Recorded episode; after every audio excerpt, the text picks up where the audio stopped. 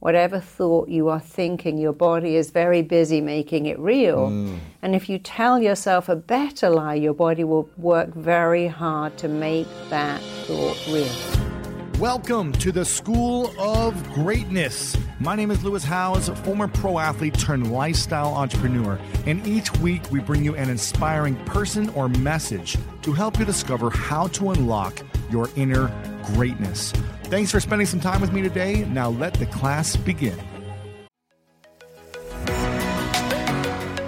I don't know about you, but when around 3 p.m. hits, I find myself craving the right refreshment to get me through that mid-afternoon slump. New Pure Leaf Zero Sugar Sweet Iced Tea is full-flavored sweet tea, but without the sugar and the calories. It might take several bottles for you to believe that a delicious sweet tea can really have zero sugar and zero calories. But you know what they say, life is full of surprises, or in this case, full of flavor. New Pure Leaf Zero Sugar Sweet Iced Tea. Try it to believe it. For 20% off your next 12-pack, head to Amazon and use promo code 20PURELEAF. That's promo code 20PURELEAF for 20% off.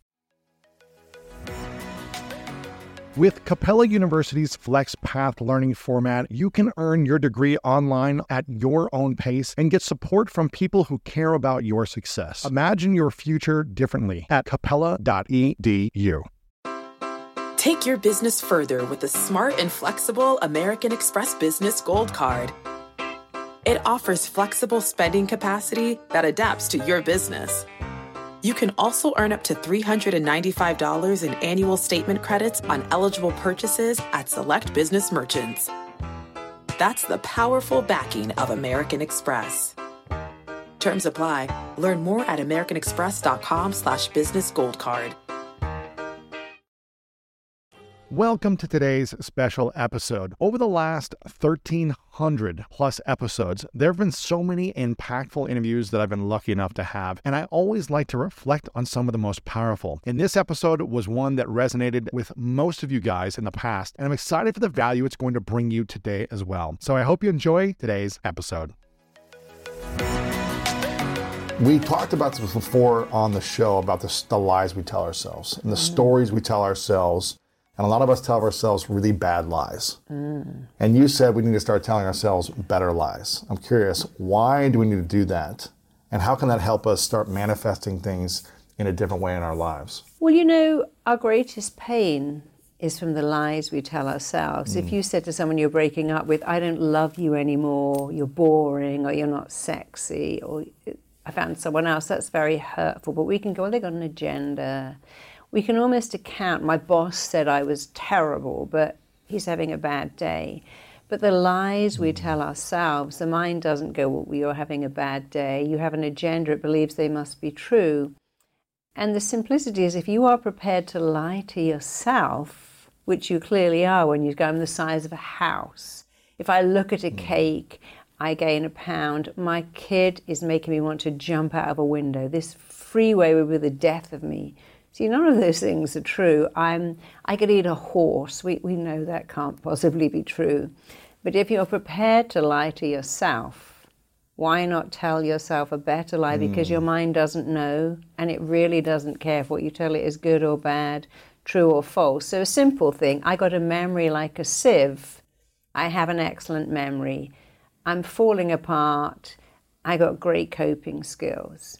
If I look at a cake, I gain weight. I have a phenomenal metabolic rate. You see, every thought you think you make real. And if you doubt that, think of this. If you think of something embarrassing, you will blush. If you think of something sad, your eyes will fill up with tears. If you think of food, your stomach rumbles. If you think of something sexy, you can get physically aroused to a thought.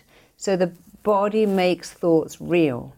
Whatever thought you are thinking, your body is very busy making it real. Mm. And if you tell yourself a better lie, your body will work very hard to make that thought real. Yeah, it's like I can imagine I'm having a pumpkin pie right now. Right? Yeah. I can imagine like the smell of pumpkin and the taste, and I'll start to salivate. My body will start to salivate, thinking there's a pumpkin pie in front of me. Of course. Imagining chewing into the crust of the pumpkin pie, the sweetness. And I'll start to feel it in my body, although there's a lie. There's nothing in front of me right now. Just like there could be, you know, my girlfriend could walk in front of me, but she's not in front of me. And I can feel something. I can imagine and think about it. Yeah, that's why when you read letters, you get tears in your eyes. You look at pictures, you go, oh, I'm remembering that. So every thought you think causes both the physical reaction and an emotional response. So if you think better thoughts, you have to get better emotional reactions and better responses. What about memories then? What if we have memories that were real in our lives, that was like, okay, I used to be overweight, or someone did dump me, and there was this pain, there was this thing. How do we tell ourselves a better lie or story around memories of the past so they don't keep hurting us today? Well, you know, that's a great question, because an event will affect you. But you know what really affects you about an event?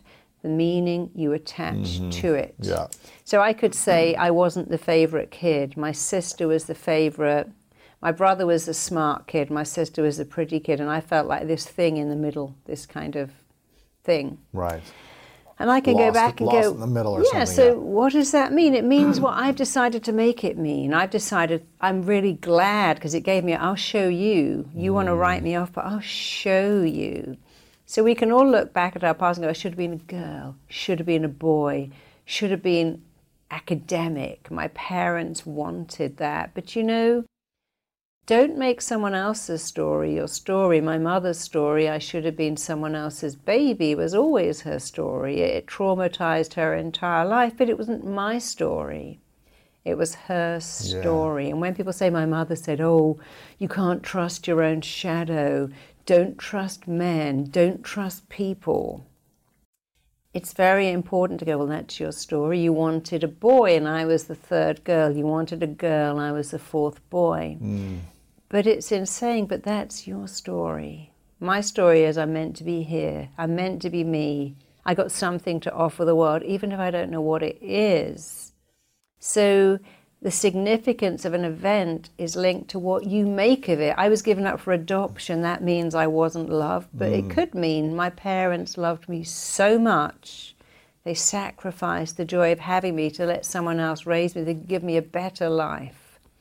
It's always the meaning that you attach to an event. And the very good news is, you know what, you can change the meaning like that anytime you like.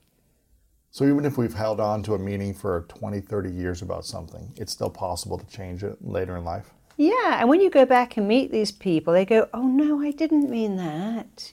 I always told you were rubbish because I thought it would make you smarter. I always told you were stupid because I hoped it would make you intelligent. I told you I didn't love you because I felt inadequate. Even the amount of fathers I meet go, I never see my kids because I'm useless. I would just damage them. Wow. I thought the best thing I could do was to remove myself from their life so their mum would find a better dad. And they really have no concept of how that damages the child, that they say the best thing I could do was be away from you. I was a crazy alcoholic. I didn't want to pass that on, so I left you to benefit you. But the child doesn't hear. The child thinks you left me because I wasn't worth being with. That's the problem. The minute a child feels abandoned, they never blame the abandoner. My dad left because he's crazy, because he's a drunk. They blame themselves. A child never stops loving them. They immediately stop loving themselves. And that's why you can back and go, okay, so I've been telling myself a lie. My dad left because he didn't love me.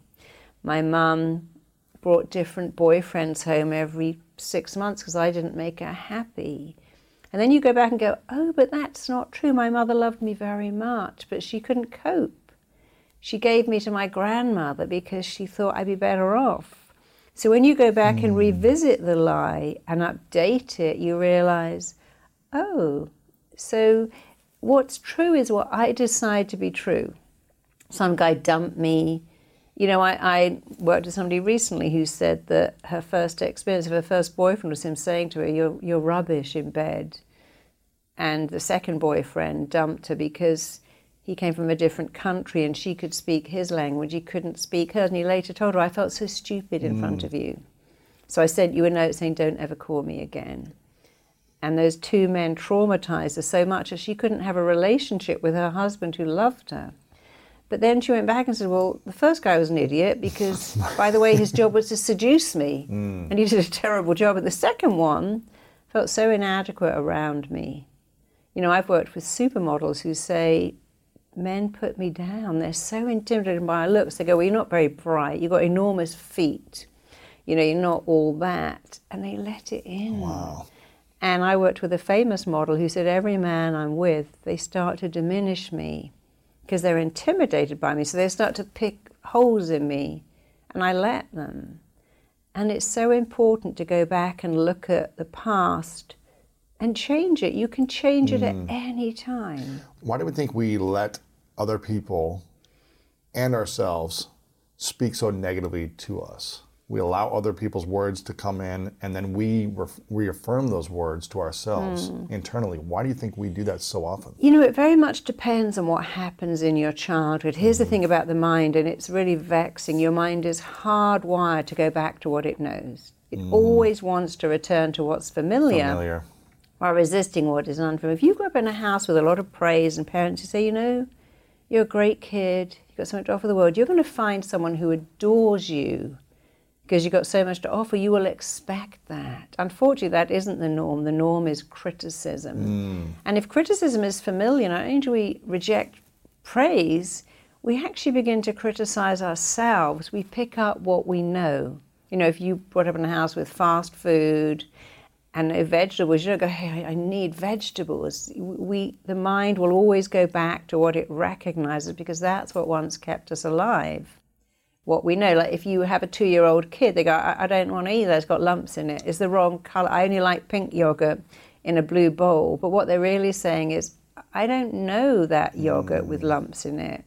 And my brain wants what I know because it keeps us alive.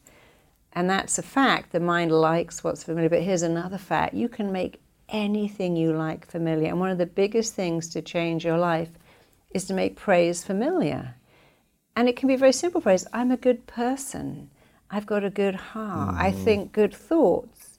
You know, I find that one of the most powerful things to do in therapy, and it teaches that a lot in the book, is to think of the words you've always wanted to hear and to start saying them yourself. So the words you've always wanted to hear from your parents or from siblings, anybody. Yeah. So you could say, okay, if I had a great partner, what would they say to me?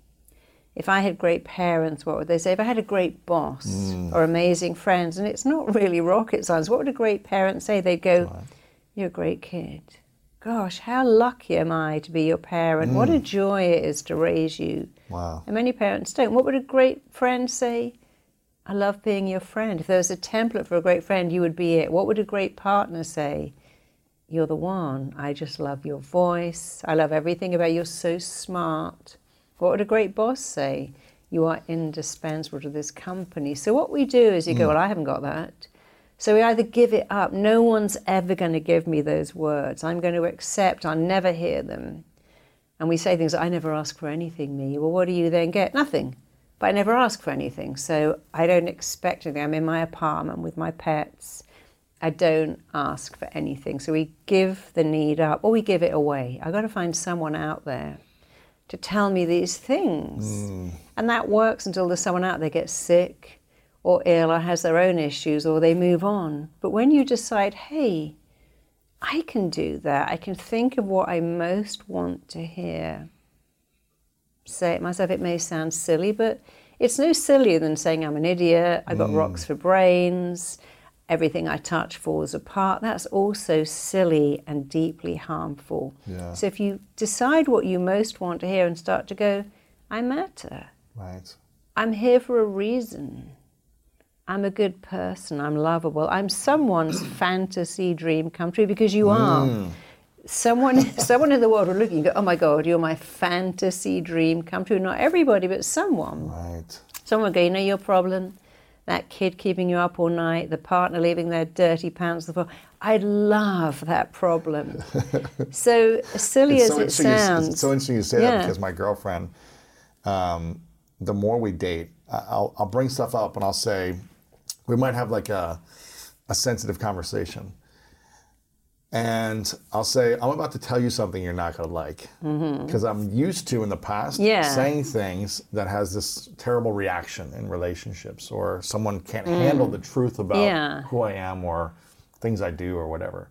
So I set it up with her. I go, I'm about to say something you're really not going to like. And so I'm just letting you know, you're not going to like this, but I'm going to be true and authentic to me, and not walk on eggshells, and not be afraid to communicate who I am. And I'll say the thing, and she goes, that's it? She goes, I thought it was going to be something horrible, but I love that thing about you. Isn't that nice? It's so, and you're like, really? Well, yeah. So there's always someone who likes that thing about you. Yeah, there's someone who loves your little things, fatty tummy, who loves your triple thigh. I remember one of my friends saying, I saw my wife, and he said her thighs are rubbing together. It was the sexiest thing I'd ever seen. He said, in my life, he said, I was walking behind her in a store and I had to get her, because he said, that was just so sexy. You think, really? I thought we wanted a thigh gap, but we're all different. Yeah. But it really helps to think that you've got something to offer somebody. But the minute you start to say, I matter, or I'm a good person, I'm smart, I can contribute something amazing to my company, if you keep saying it, you see, when you give it up, you accept it's never going to happen, and that's such a shame, because it could. But when you give it away, you've given someone else the job of meeting your needs. When you say, hey, what do I need? I need to feel loved. So as silly as it sounds, going, well, I am lovable. Someone's going to love me. I've got all the qualities that somebody will find deeply lovable. When you say it, it makes such an impact on your sense of self, that people do pick that up. You know, we all know that annoying thing, you can't find a date, and then suddenly you find someone, and then you get hit on. You think, wow, well, how did that happen? Because you're now resonating. Yeah. When someone says, I rang just to hear your voice. I just look at your picture. I call your phone just to listen to your message. You think, oh, someone loves me, I must be lovable. But if you can put that into yourself, it lasts forever. How do we put that in ourselves when we've never been familiar with those thoughts and that routine of loving ourselves? Well, one of the things I put in the book, which was so important, was something called installing your own cheerleader. You see, a cheerleader only knows how to bang cymbals. Even when you're losing, when a team loses, their cheerleaders and go, oh, you were rubbish. Right. Oh my God, you stank up. They say, hey, you tried really hard, and you were amazing, and you'll win next time. You know, we just did something in England where we put this into schools. We had 500 schools sign up, and each class actually created the cheerleader. They said we actually made little toys of the cheerleader they designed, and we were showing them how to go from I can't to I can in just 5 days by having a cheerleader that says, you've got this, your name is all over this, no one can do this better than you. And so what the cheerleader is, your voice saying, you can do this. And you know what? It doesn't matter if you win. It matters that you loved competing. You did great. You did amazing. And the cheerleader will cheer you on academically, but it cheerleads who you are. And we have a critical voice going, oh, you're going to mess that up. That's never going to work. Why would you even think that could happen? No one from our family's ever had their own business. You haven't got anything to offer here. And the cheerleader flips on its head and says, you can do it, you can do it. And we've had such a great response from those 500 schools who said that bullying stopped, children are getting better, but they get on better with each other too. And so we should all have a cheerleader. So it's very important I put the download in that book, where all you have to do is download it and play it. And it makes you feel good, because, you know, when you're a kid at school and you're running a race and someone is cheering you on, going, you can do it, you've got this. It may be your friend, it may be a parent. When you're going for a job and your friends go, hey, I know you can do this. But when you can say it, you don't think, oh, who can I call now to be my cheerleader? Right. One of my favorite parts about my job is that I get the opportunity to travel a lot. And in fact, I'm recording this right now while I'm in Mexico. And actually, I was thinking about something that I wanted to share because I get a lot of questions from so many people about different side hustle ideas. So here's one for those of you out there that are on the go a lot like I am or traveling a lot. When you're staying in your Airbnb on your trips, have you ever thought about how you could be making extra money by hosting through Airbnb while your home is vacant? If you're interested in an extra stream of income, Airbnb hosting is an easy place to start, and it's like giving your home some company while you're away. Your home might be worth more than you think. Find out how much at airbnb.com/host. So listen, we all know life is full of yada yada, like those quote unquote free trials that somehow still charge your card for something, or when companies have those sneaky gotchas hiding deep in the fine print. And I know you've dealt with yada yada before, like those bills that keep going up and up for no reason at all, or when budget airlines promise a cheap fare but then charge you for every little thing until you realize you're paying more than you would have somewhere else. And yes, it is possible to outsmart yada yada, like triple checking airline deals to make sure all you need is already included, but you don't take yada yada in life. So don't take yada yada from your wireless provider. Metro by T-Mobile has no contracts, no credit checks, no surprises, and nada yada yada. Stop by one of over 6,000 Metro stores nationwide.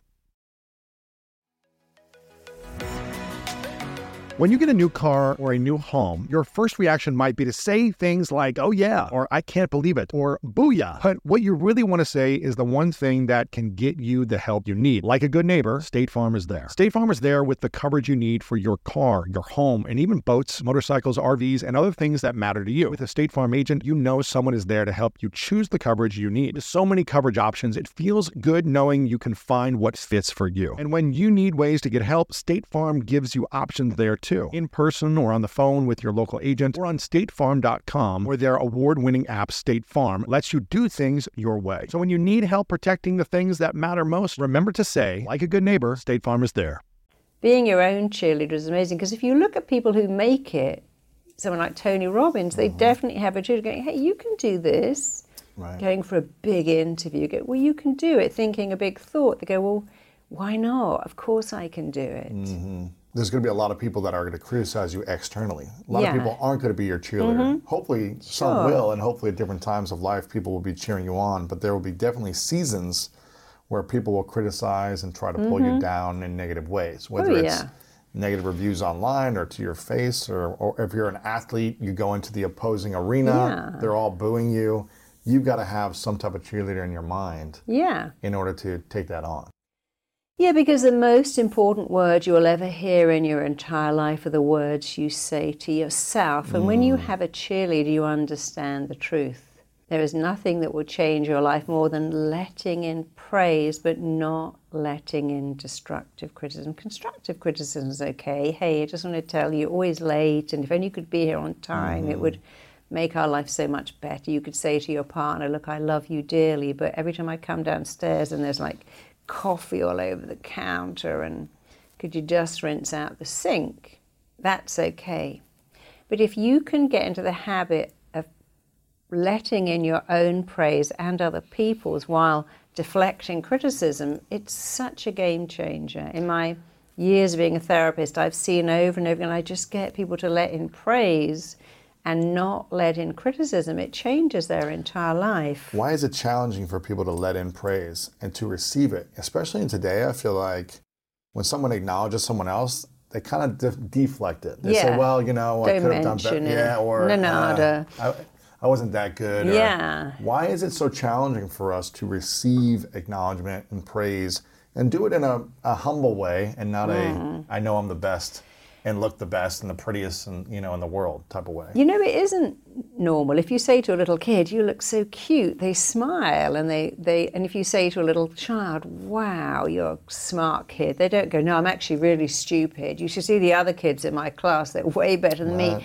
They let it in. We teach people that it's not okay. Don't get ahead of yourself. Don't be big-headed. Don't show off. Who do you think you are? People won't like you if you're better than them. Don't ever tell anyone what you've got. And so we learn, oh, it's not okay. And if we get criticized a lot, it becomes so familiar that we actually let that in. And the praise is so unfamiliar that we reject it. So we find ourselves saying, oh, I wasn't really any good. I just was winging it. It's like even in that Spanish expression, nada, don't mention it. I go, no, you should really mention it. When you do a great job and people say, well done, you should go, thank you so much. I'm so glad you loved my book. I loved writing it. I wrote it for someone like you. Don't go, oh, it's terrible. Didn't you notice all the spelling mistakes and it's not formatted very well? It's like if someone gave you a gift and you go, oh, I hate that gift. You know, if I gave you that cup as a gift, you go, I hate it. It's a horrible color. I don't like the writing. So see praise as a gift that you wouldn't go, I hate this gift. Why did you think I'd even like it? And just learn to say thank you. Yeah.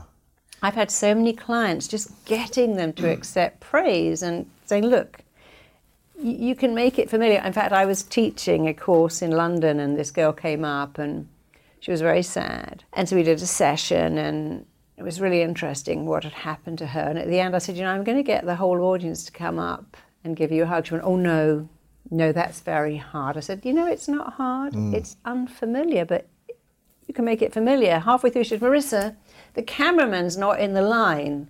I said, get in line. He was very good looking. I said, you see how quickly you made that familiar? Being praised, being held, believing you are worthy of love. You have a choice. You know, you always have a choice. Rationalize why you can't have it or talk yourself into having it, and always make the second choice. I can make this familiar. When I dated my husband, I had a choice. I'm going to make a different kind of person familiar, because I knew he was such a good person and a kind person and a funny person. And what were you familiar with before that? Well, you know, I was a head teacher's daughter. You might call it a principal's daughter. So my dad was very interested in other people's children. He was paid to be interested in other people's children. He would give them all his time.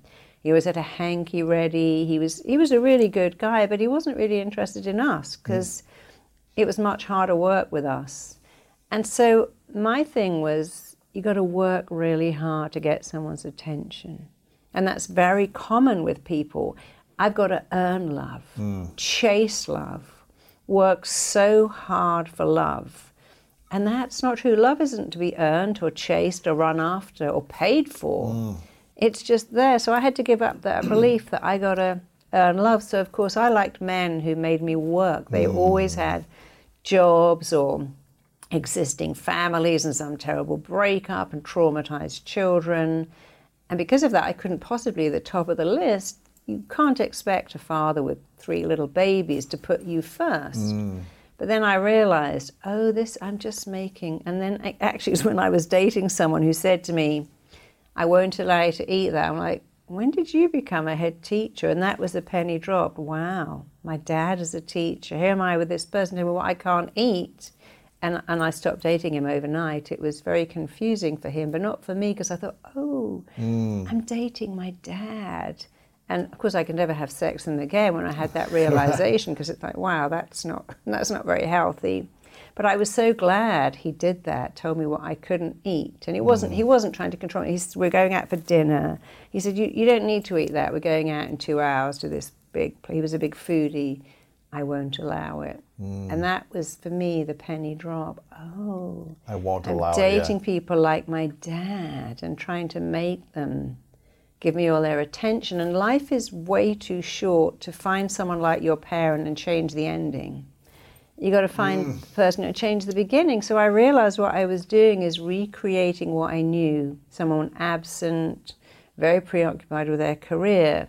And I was trying to change the ending. And when I got that realization, I thought, well, I just changed the beginning. I find someone warm and available who'll put me first. It doesn't happen like that. You have to pay attention to the old habit of going back to what you know. So I could say, if I was a woman who had a cold, absent, critical father, I'm in a bar, I meet a cold, absent, critical, I think, oh, it just clicked like that. I felt like I'd known them my whole life. It's because their behavior is so familiar. You want to run towards it when really you need to run away from it and go cold, absent, critical. How about warm, kind, friendly, loving, putting you first, decide. And it's a choice. I'm going to make that familiar, a good guy, a kind guy, someone who will put me first. And once you make the decision and you remind yourself of it, it becomes familiar, because while our mind likes what is familiar, that is a fact, we can choose what to make familiar and indeed choose to go, well, no. So when people say he was too good for me, what they're really saying is his behavior was so unfamiliar, I didn't recognize it. I ran back to what I knew. But you have to run away from what you know. It's also like saying, well, this is comfortable. Why don't I make it uncomfortable? And I make what's uncomfortable comfortable, sitting with it until it's familiar. It's familiar.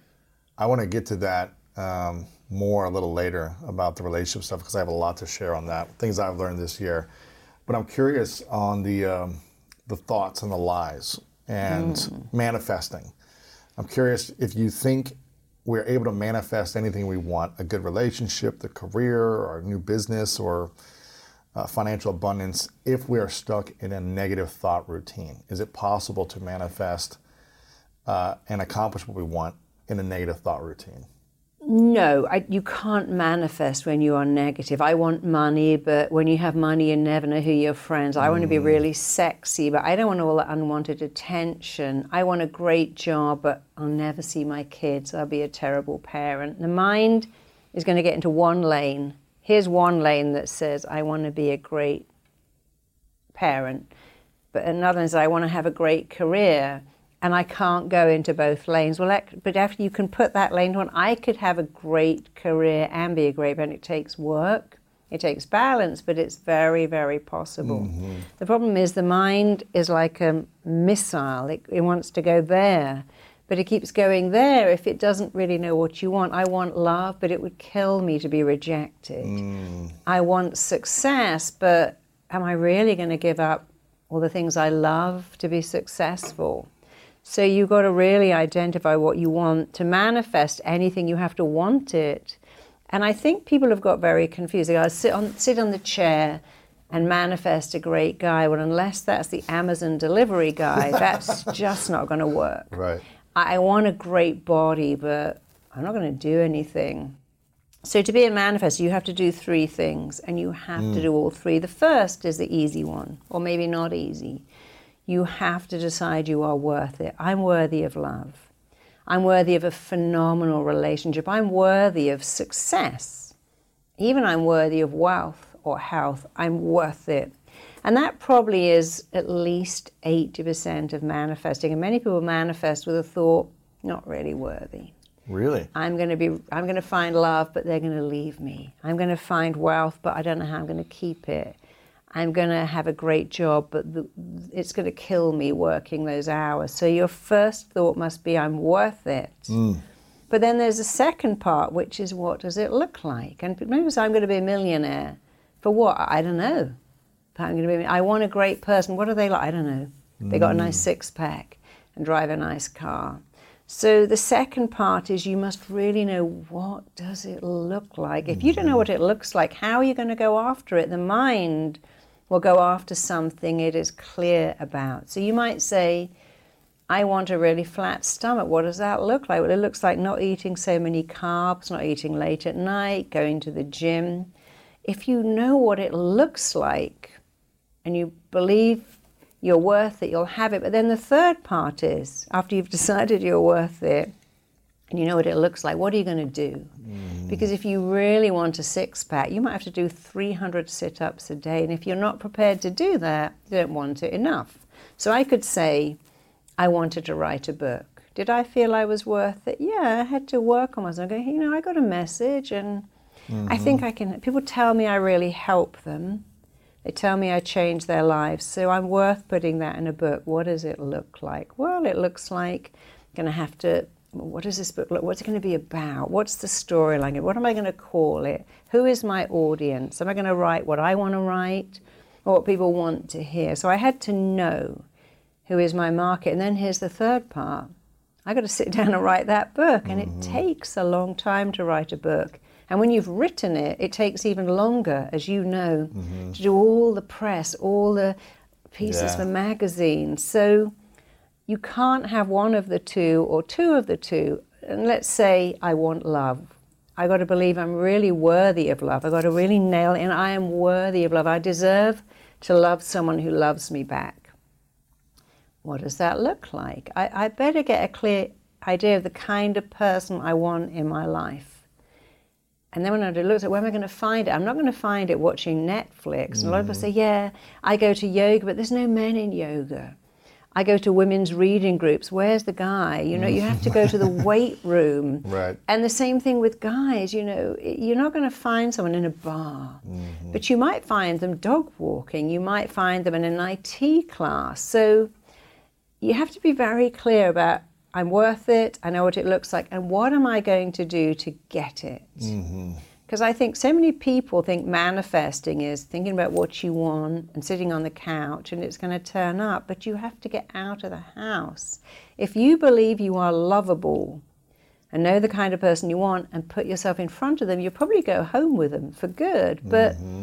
you can't just do one of the two of the two, you got to do all three. Yeah, and one of the things I love to do with the action steps, it can seem like if you're trying to lose 50 or 100 pounds, it can seem like, man, I have to work this hard for a year in order to accomplish this, and you just did a hard workout for the first week and you're exhausted. You're like, I don't know how I'm going to be able to do this. Sure. And I think if you just really think, I just have to do this one day. Yeah. You know, I just got to show up today and I'm going to do this 7 days in a row and celebrate the week. And then do another week, and over time that's going to really start paying off. What do you think about, I love the idea of deciding you're worth it and having what you're worth having what you want and that you're worthy of what you want. If you haven't learned to heal whatever is a past trauma in your life, are you going to be able to fully manifest without healing as well, or is deciding you're worth it start the healing process? See, if you think you're not worth it, you'll get rid of it. I mean, I've worked, you probably know that 70% of lottery winners are bankrupt in 3 years. Why? Because they don't feel they're worth it. They didn't work for it. They didn't have, I'm worth this money. What does it look like to have all this money? What could I do with it that's so good? They just think, wow, I got all this money. And what's familiar if you just have a job that doesn't pay a lot is spending the money until it runs out and then next week you get more. And so, if you don't feel you're worth it, self-sabotage, procrastination, and nothing more than a fear of not being enough. And so you stop yourself getting there. So if you believe you're not worth it and you find love, you find money, you find wealth, you'll get rid of it. And we see that with Amy Winehouse, with Whitney Houston. We see it over and over again. We saw it with George Michael. I always think of him every Christmas because he had so much except the belief, I'm worth it. And so if you don't do step one first, which is just decide every day, I'm worth love. I deserve love. I'm worthy of love. Because after all, how could you not be worthy of love? Everyone is worthy of love. So if you don't do that bit and you just do the other two, what does it look like? I'll go and get it. It's never going to feel enough. But you'll get rid of it. And we see people all the time who say, I know what's wrong with me. I remember Sandra Bullock's husband saying, what did I do? I had this beautiful girl and I messed it up. Well, of course you messed it up because you never felt you were worthy of it in the first place. So everything else you're going to do to get what you want, if you don't do the first step first, wire in that you're worthy, you'll spend a lot of time getting rid of it, ruining it, destroying it, acting out, sabotaging yourself. Are we able to believe we're worthy if we haven't started to heal, though? Is it, you know, can we just say, okay, I'm worthy even though my parents abandoned me and I've, you know, lost every relationship I've been in? You know, how do we bridge the gap from starting to tell ourselves a better lie, knowing we're worthy, and healing? You know, that's such a great question because you and often in the book I invite you to go back to imagine any little baby that's just been born. They never go, don't look at me. I've got milk spots, I've got these triple thighs, I've got a huge tummy, I haven't got any clothes on. You know, when I had a baby and I take her out in the store, we would come and look at her and she'd smile, her big gummy smile, and kick her little legs with her triple knees, and it never occurred to her that she wasn't the most gorgeous thing in the world. You know, when you got, I remember that picture of you with your cat, you just got it and it was on your chest going, oh, Lewis, you just want to love me because I'm lovable. So the good news is Every person is born believing they're lovable. Mm. We know we're lovable as a child because we demand attention, we demand feeding.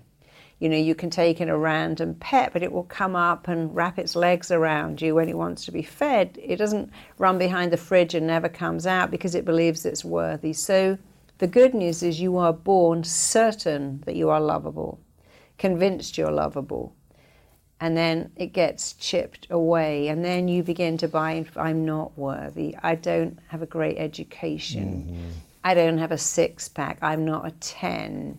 I come from I never had a dad. My mum was always drinking.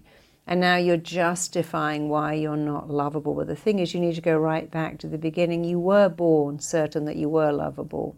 So you have to reactivate what's in you that's become buried. But you do have to heal it. And I think we think, oh, healing is so long. What does that involve? I've got to play this meditation tape every day and spend hours massaging my own body or looking in the mirror. And actually, healing is actually making a decision to think better thoughts. You know, no matter where you are in your life, thought comes first. Your thoughts create your feelings, which create your actions, which create your behaviors. And even your belief is nothing more than a thought you think a lot.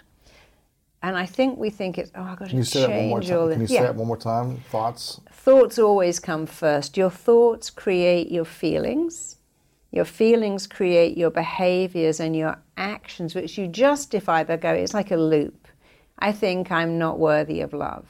And that makes me feel very sad and defeated and probably angry and resentful. And if I think that thought and feel that feeling now, I act out, I'm difficult, or maybe I'm very needy or very pleasing, but I justify it because I've gone back to the thought, I'm not lovable. Mm-hmm. But if I change the thought, I'm lovable, of course I'm lovable, even if I don't believe it. If I keep thinking the thought, well, I feel very different. I feel optimistic, I feel reassured, I feel quite confident, I feel certain someone's going to love me, and now I behave differently. I take risks, I look people in the eye, I speak to them. My actions are different, and I justify them by going back to the thought, I'm lovable. When you want the best, you have to act quickly, or someone else will get it instead. Like when you're trying to buy tickets for the best seat at your favorite team's big game, or when you're hiring for your business and you want to find the most talented people for your open roles before the competition scoops them up. With ZipRecruiter, you can find qualified candidates fast. And right now, you can try it for free at ZipRecruiter.com/greatness. ZipRecruiter's powerful matching technology takes center stage to identify top talent for your roles. Immediately after you post your job, ZipRecruiter's smart technology starts showing you qualified people for it. And I believe finding the right team member is one of the most important steps in setting up my company for success. We like to ensure our new hires will be a good fit before they're even on the team. So I am grateful that I have ZipRecruiter's help when we want to grow the team fast. Amp up your hiring performance with ZipRecruiter and find the best fast. See why 4 out of 5 employers who post on ZipRecruiter get a quality candidate within the first day. Just go to this exclusive web address right now to try ZipRecruiter for free. ZipRecruiter.com/greatness. Again, that's ZipRecruiter.com/greatness. ZipRecruiter, the smartest way to hire. This show is sponsored by BetterHelp. I've learned the hard way that constantly holding on to your emotions and repeatedly choosing to not talk about your feelings will only make you feel worse and worse. And up until about 10 or 11 years ago, I was afraid to talk about my trauma that I experienced. And I know we all carry around different stressors, big and small. And when we keep them bottled up, it can start to affect us negatively. But therapy is a safe space to get things off your chest and to figure out how to work through whatever's weighing you down. And if you're thinking of starting therapy, give BetterHelp a try. It's entirely online. It's designed to be convenient, flexible, and suited to fit your schedule. Just fill out a brief questionnaire to get matched with a licensed therapist and switch therapists anytime for no additional charge. Get it off your chest with BetterHelp. Visit BetterHelp.com/Lewis today to get 10% off your first month. That's BetterHelp, HELP.com/LEWIS. So we're so busy changing the behaviors and the actions and the feelings when all you have to change is the thought. You know, it's hard to heal what you don't understand. But healing is just saying, I came from a crazy family. I came from a place with no money. I didn't get a great college degree. However, I am worthy of everything I want. I can have everything I want with bells on. So if you just change the thought, which always comes first, everything else will take care of itself. And you know, you own your thoughts. Mm-hmm. You have every right to change them. We think a thought, and then we start to make that thought. Then we have this confirmation bias. If I think dogs are horrible, yappy creatures that attack you, if I think that thought, I feel anxious around dogs, and you can believe the dog is going to pick up my anxiety, and it's going to be yappy. Yeah. And it doesn't like me, and now I've got confirmation. You see, I told you dogs are yappy, snappy, bitey things. Look what just happened. Babies don't like me. If I hold them, they go rigid. I always get dumped. Everything goes wrong. I can never keep a job for more than 6 months. When you think that thought and you believe that thought, you begin to look for a confirmation bias of how that thought is real. But confirmation bias can be very good. I think I'm lovable. Yeah. And I'm going to look for, my grandmother loved me. My first boyfriend said I was amazing. My teacher said something good. So you have to make confirmation bias work. Think a better thought. Start looking for examples of how it's true, because whatever you look for, you will find. Whatever you look for, you move towards what you already believe. You get more of what you already believe.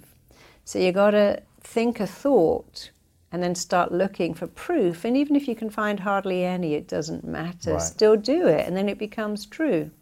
What about people that say, well, how do I know my thoughts come from me? How do I know they're not coming from somewhere else? But it doesn't matter where they come from. That's not important. What's important is let's change them. So if your thoughts were coming at you or coming from you and they were negative, it doesn't matter where they come from. It only matters you think, I'm not going to think this thought. Mm-hmm. You know, you can choose to be negative or positive, but you can't choose what it does to your body when you think negative thoughts. What does it do to your body when you think negative? Well, when it creates a lot of cortisol, which creates inflammation, which is a precursor to many diseases. It makes you anxious. Mm-hmm. It makes you suffer with things like insomnia. It affects your digestion. It can even affect your metabolism. It affects your ability to have joy and happiness on the planet. So your thoughts are yours to change. And yes, you can pick up other people's thoughts. You know, I've often gone back to London, got in a cab, they go, oh, this country's a write-off. Look at the weather. And I've got to take a call. And I just shut the intercom because I think I don't want to let that in. I can't let in negative thoughts. I mean, they're around me. And sometimes I'll be in a position where I'm hearing really negative. I can't hear that. Yeah. I can't let that in. It's fascinating because my dad used to, one of our first episode we ever did, I think the title was Your Thoughts Will Heal You or Kill You. Yeah. And it was one of our most popular episodes. And I recommend people go listen to it or watch it. And I think I might have told you then that my dad would always turn the commercials off when there would be some type of drug campaign or sickness. If you're feeling sick, you need to buy this. If you're feeling, he would always mute or turn the channel, constantly turning the channel, because he was like, I don't want your mind to be consumed I don't want to hear this. These negative thoughts. And it's something I've practiced most of my life. I mean, I'm not perfect, but I don't watch the news still today. Yeah. Like even in the beginning of the pandemic, I remember watching it for like a month because just like everything was happening. And I just said, why am I consuming this? I can get information and be educated on what's actually happening in the world and be aware and be cautious of what I need to be cautious of. But the constant rumination of these negative thoughts are not supporting my mind, they're not supporting my body, and they're not supporting my actions. If I'm going to be living in a fear-based state of mind and behavior. So I said, okay, I want to be educated and informed, so I'll get the updated information, but I'm not going to get it in this hysterical storytelling, mass media of the worst. I'm going to get it written down of here's the data, here's the facts, be aware, be cautious, but not allow these thoughts to be consumed inside of me. And I think that's really helped me over these last 2 years, just stay focused on how can I take care of myself? How can I show up in a loving way? How can I continue to serve my team, my community, my audience? And not be crippled by these thoughts. Yeah. And it's been a great practice that I had as a child that's helped me now as an adult. Mm. But I see so many people consumed by the media in the negative way or taking it in too much and then holding on to that fear. Yeah, and it's funny because when COVID hit, I was in England just moving to America, and I remember thinking, oh, I don't have any medicine in America. And I thought, and I went to buy some and everything had sold out. Yeah. And I thought, well, what am I doing if I buy all this medicine? Am I planning to get ill? And I had a real dilemma. Shall I buy all this stuff and ship it out to America?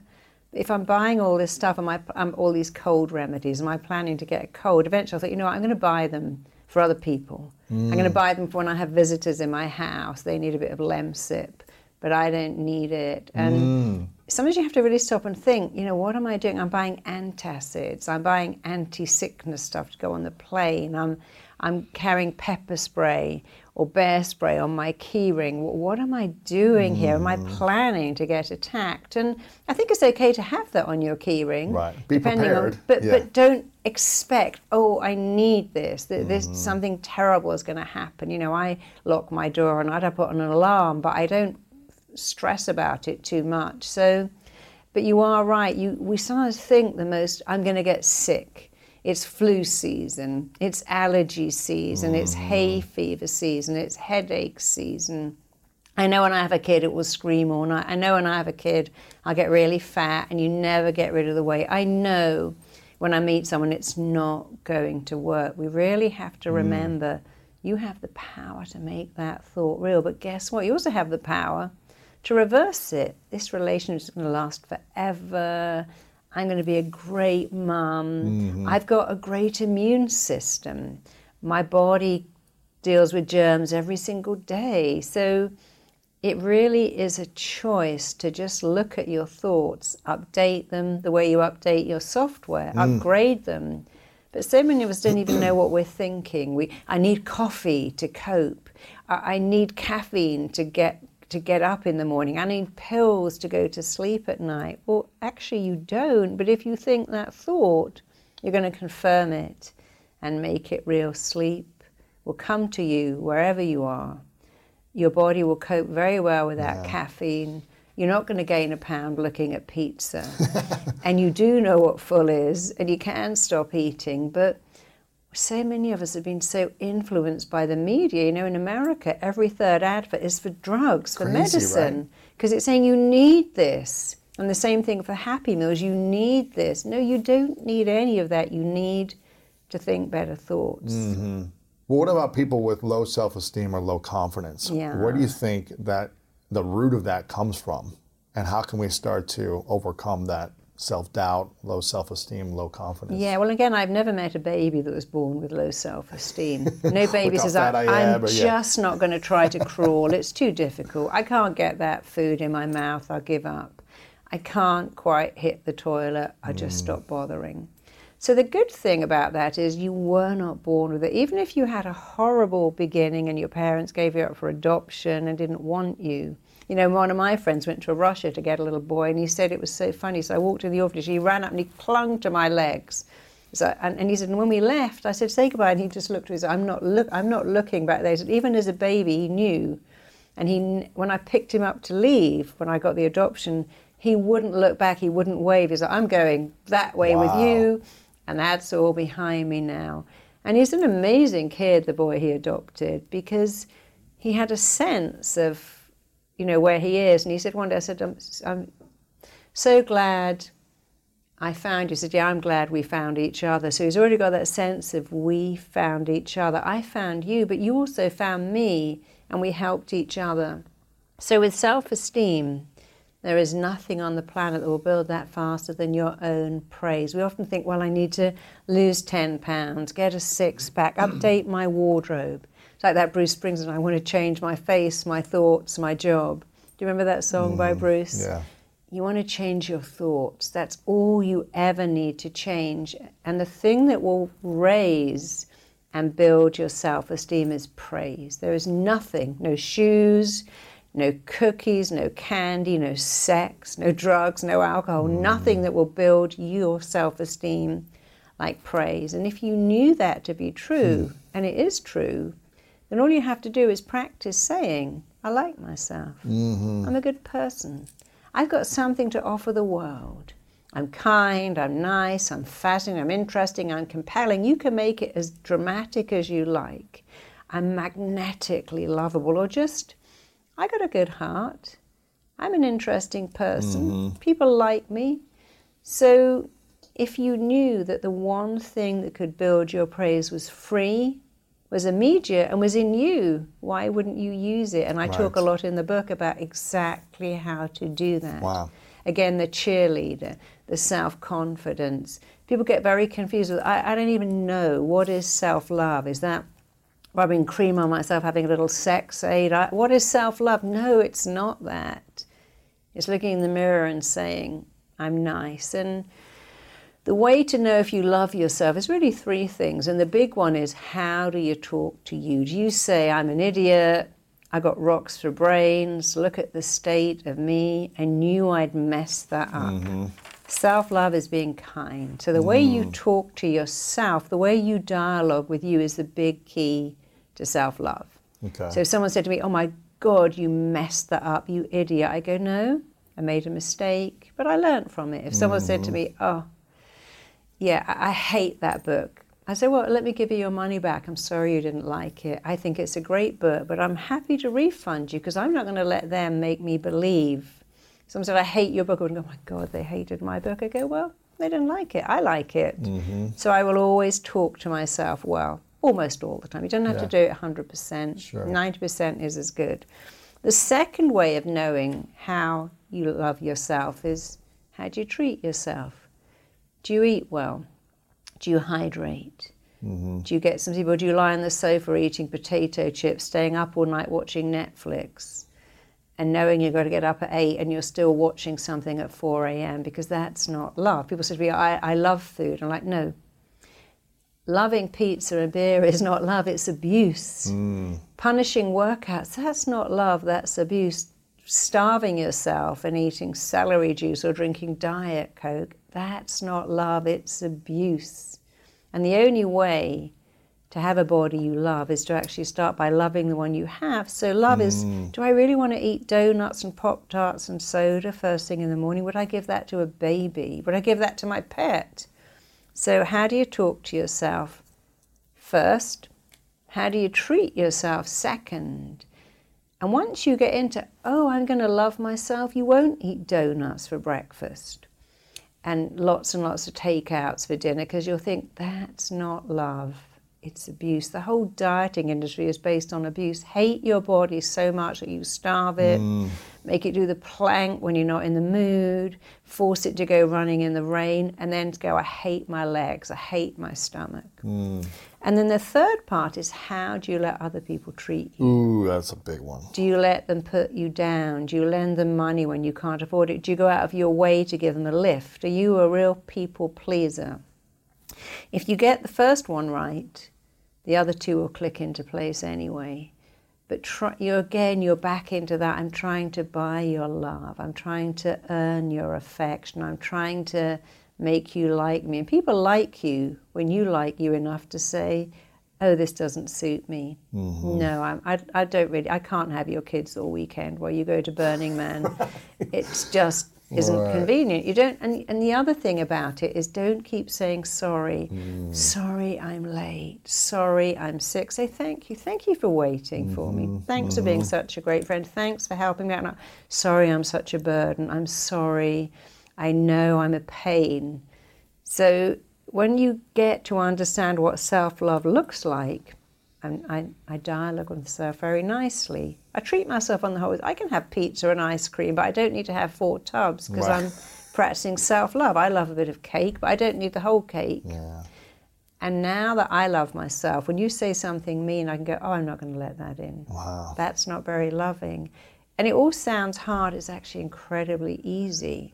When we are people pleasers and we let other people do things that necessarily we don't want to do, we end up doing it because we don't want to let someone down, or we don't want someone upset at us, and then we resent that we did the thing. Yeah. What is that saying about us when we are people pleasing all the time? You're putting yourself last and everyone else first. And it doesn't mean you should put yourself first, but you should not put yourself last. Mm. I mean, it's fine if you want to drive to the airport and pick someone up at 4 a.m. because you love them. That's perfectly okay. It's fine to lend someone money, to lend someone your car, but if you're doing it to make them like you, you don't really want to do it, you put them first and you last. And it really helps to go, okay, is this love or abuse? I'm lending people my stuff when I can't afford to. Right. I'm giving people my things. I'm giving them my time, my money, my energy when I haven't got it to give. So that's not love, it's abuse. Mm. And if you can look at things, is that love or abuse? And always come at love, it becomes much, much easier to get it right. Yeah. In the book, there's a chapter in here where you're talking about how some people will trade one negative addiction for a more socially acceptable positive addiction. Yeah. They'll stop drinking alcohol, but then they're having, 10 Cokes a day or something. They'll stop doing something else unhealthy, but then they'll be working out 3 hours in the gym you talk about a day. And they trade one negative addiction for a different addiction, which seems to be more positive, but is also abusive in its own way. Mm. Why do certain people trade one addiction for another? And how could they actually sit with the time and the energy and the conversations, the thoughts of the anxiety or the stress that they're having and just not be addicted anymore? Well, again, you've got to go back to that ladder of looping thoughts. What's the thought that runs an addiction? It's always the same. I'm not enough. Mm. I'm not enough is going to be behind every addiction thing. Because if you're not enough, guess what you need? More. Mm. I need more food, more alcohol, more drugs, more sex, more shopping, more Netflix. And many addicts try to change the behavior. I'm not going to go to the bar. I'm not going to go to the ice cream shop. I'm going to avoid that situation. So I'm trying to change the behavior, but you have to go back and change the thought. And there's someone called Ryan in the book, I think it's the second chapter. Yeah. And that is a classic story of alcoholism.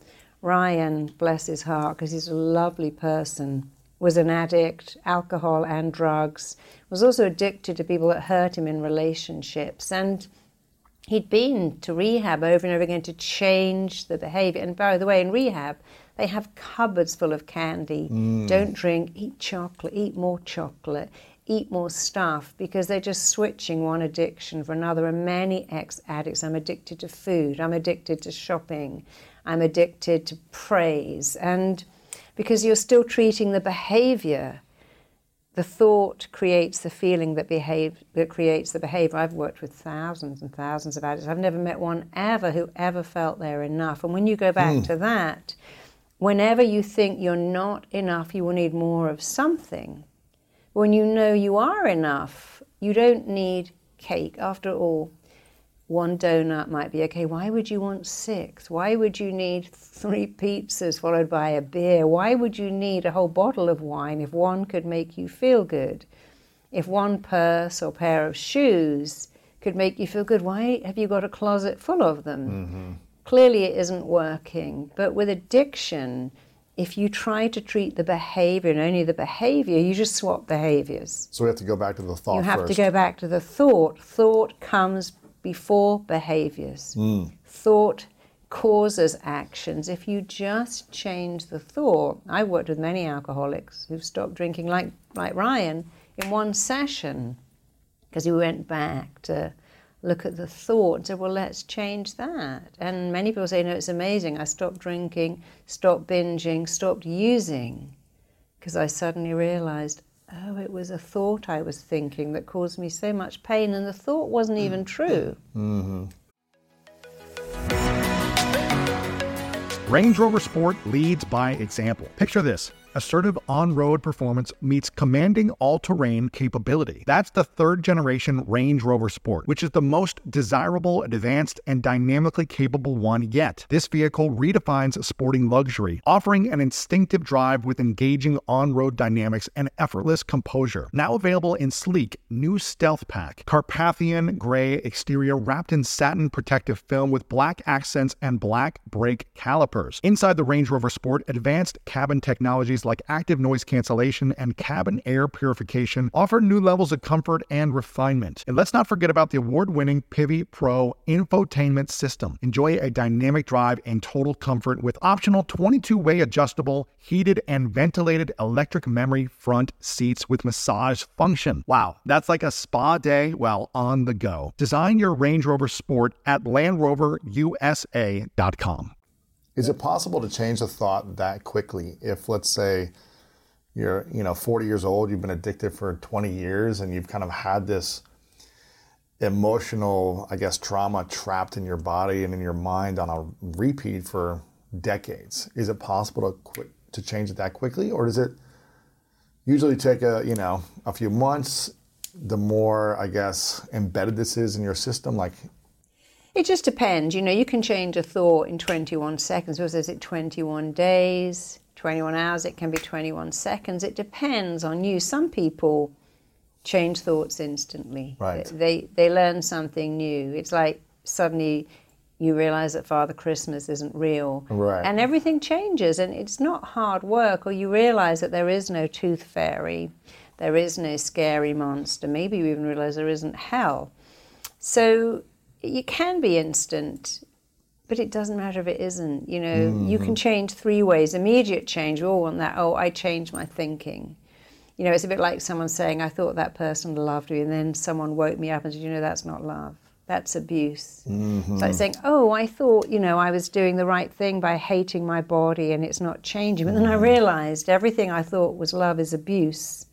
So I'm going to do yoga, not running. I'm not going to eat diet food. I'm going to love my body with proper food. It can be an instant thought. Like for instance, my friends went into an abattoir, came out and said, that's it.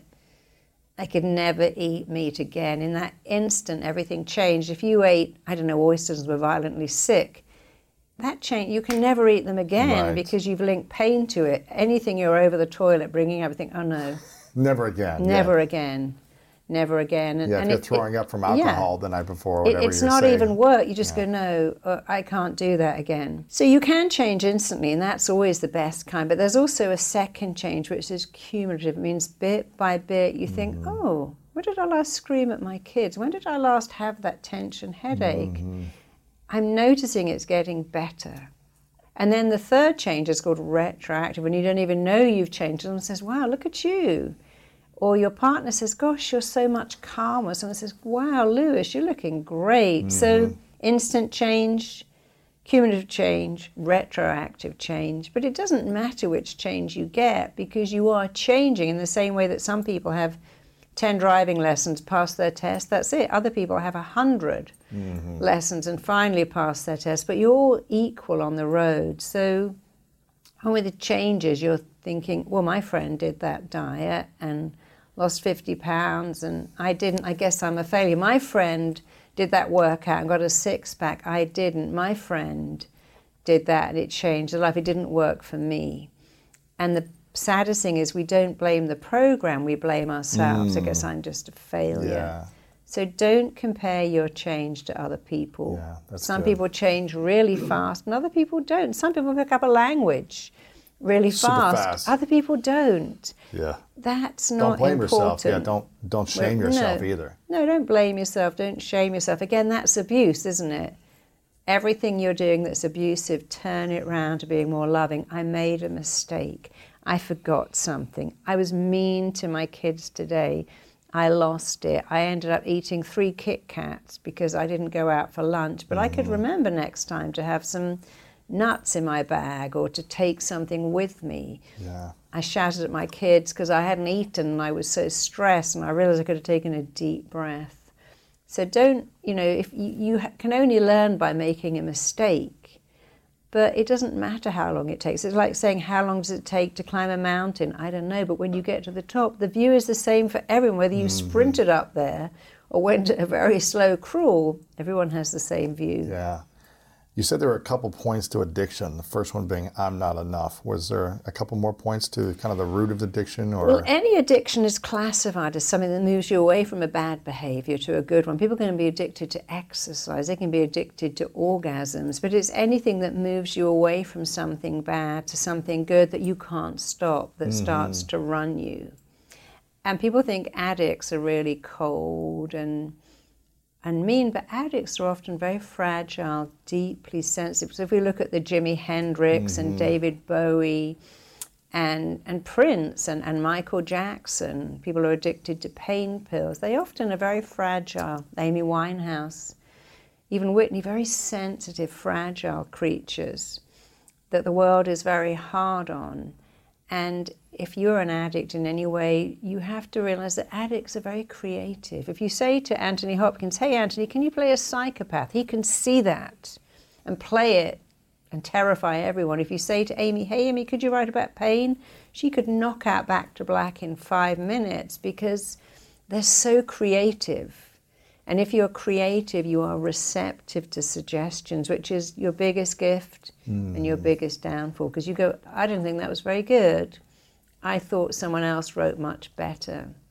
So addicts are very sensitive, often highly creative. They find the real world very hard and they need support. They need kindness. That's not easy when you have an 18-year-old kid who's stealing from you to buy drugs, but sending them to rehab where they're told you're trying to kill yourself is often not the case. They're often trying to stay alive, and it's hard to be kind. Right.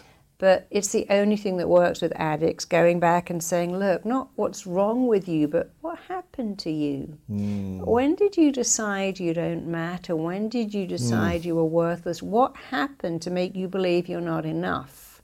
And I've worked with many 17-year-old addicts who say, well, I didn't have a dad. My dad left when I was one. He never saw me. He's got another kid he loves more than me, and I'm nothing. I go, but that's not true. Your dad is an idiot. I'm sorry you have an idiot for a dad, but your dad not seeing you has nothing to do with your greatness and your gifts. But it's hard for children because their worth is, who loves me? Am I lovable? And if no one loves you, how can you believe you're lovable? As you get older, you think, well, I got to stop. If nobody loves me and I'm allowing myself to believe I'm not lovable, maybe I could reverse that and go, I am lovable. I am, even if I think it's silly. Because you're changing the thought. And we know that our thoughts radiate from us like a magnet, people that pick our thinking. You know, I was at a ranch last week working with horses, and if the horse thinks you like it, you know, you go and you have to lie on it, so you touch where all its organs are, its stomach, and first the horse will tune into your breathing, actually tunes into your smell. And if it goes, oh, you like me and I'm safe, it will let you hold it. But if you're nervous and anxious, the horse will pull away. But people are no different. We tune into someone else's thoughts.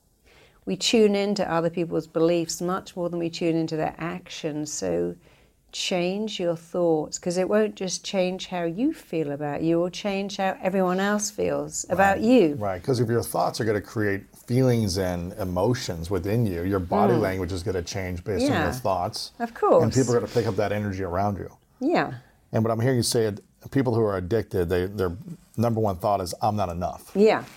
And so they need to go back to the beginning of reversing that lie, changing that thought.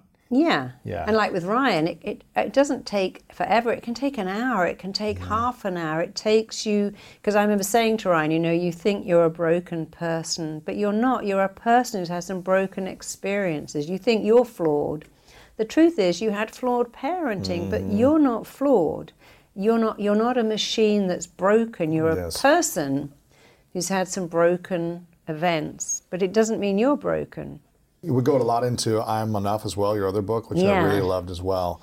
I want to get into relationships here in a moment, but if you're watching this, listening to this right now, make sure you guys check out this book, Tell Yourself a Better Lie. I'll have it all linked up below on the YouTube video and on the podcast as well. Make sure you get this, and I Am Enough if you feel like you're not enough. I hope today's episode inspired you on your journey towards greatness. Make sure to check out the show notes in the description for a rundown of today's show with all the important links. And if you want weekly exclusive bonus episodes with me as well as ad-free listening experience, make sure to subscribe to our Greatness Plus channel on Apple Podcast. If you enjoyed this, please share it with a friend over on social media or text a friend. Leave us a review over on Apple Podcast and let me know what you learned over on our social media channels at Lewis Howes. I really love hearing the feedback from you, and it helps us continue to make the show better. And if you want more inspiration from our world-class guests and content to learn how to improve the quality of your life, then make sure to sign up for the Greatness newsletter and get it delivered right to your inbox over at greatness.com/newsletter. And if no one has told you today, I want to remind you that you are loved, you are worthy, and you matter. And now it's time to go out there and do something great.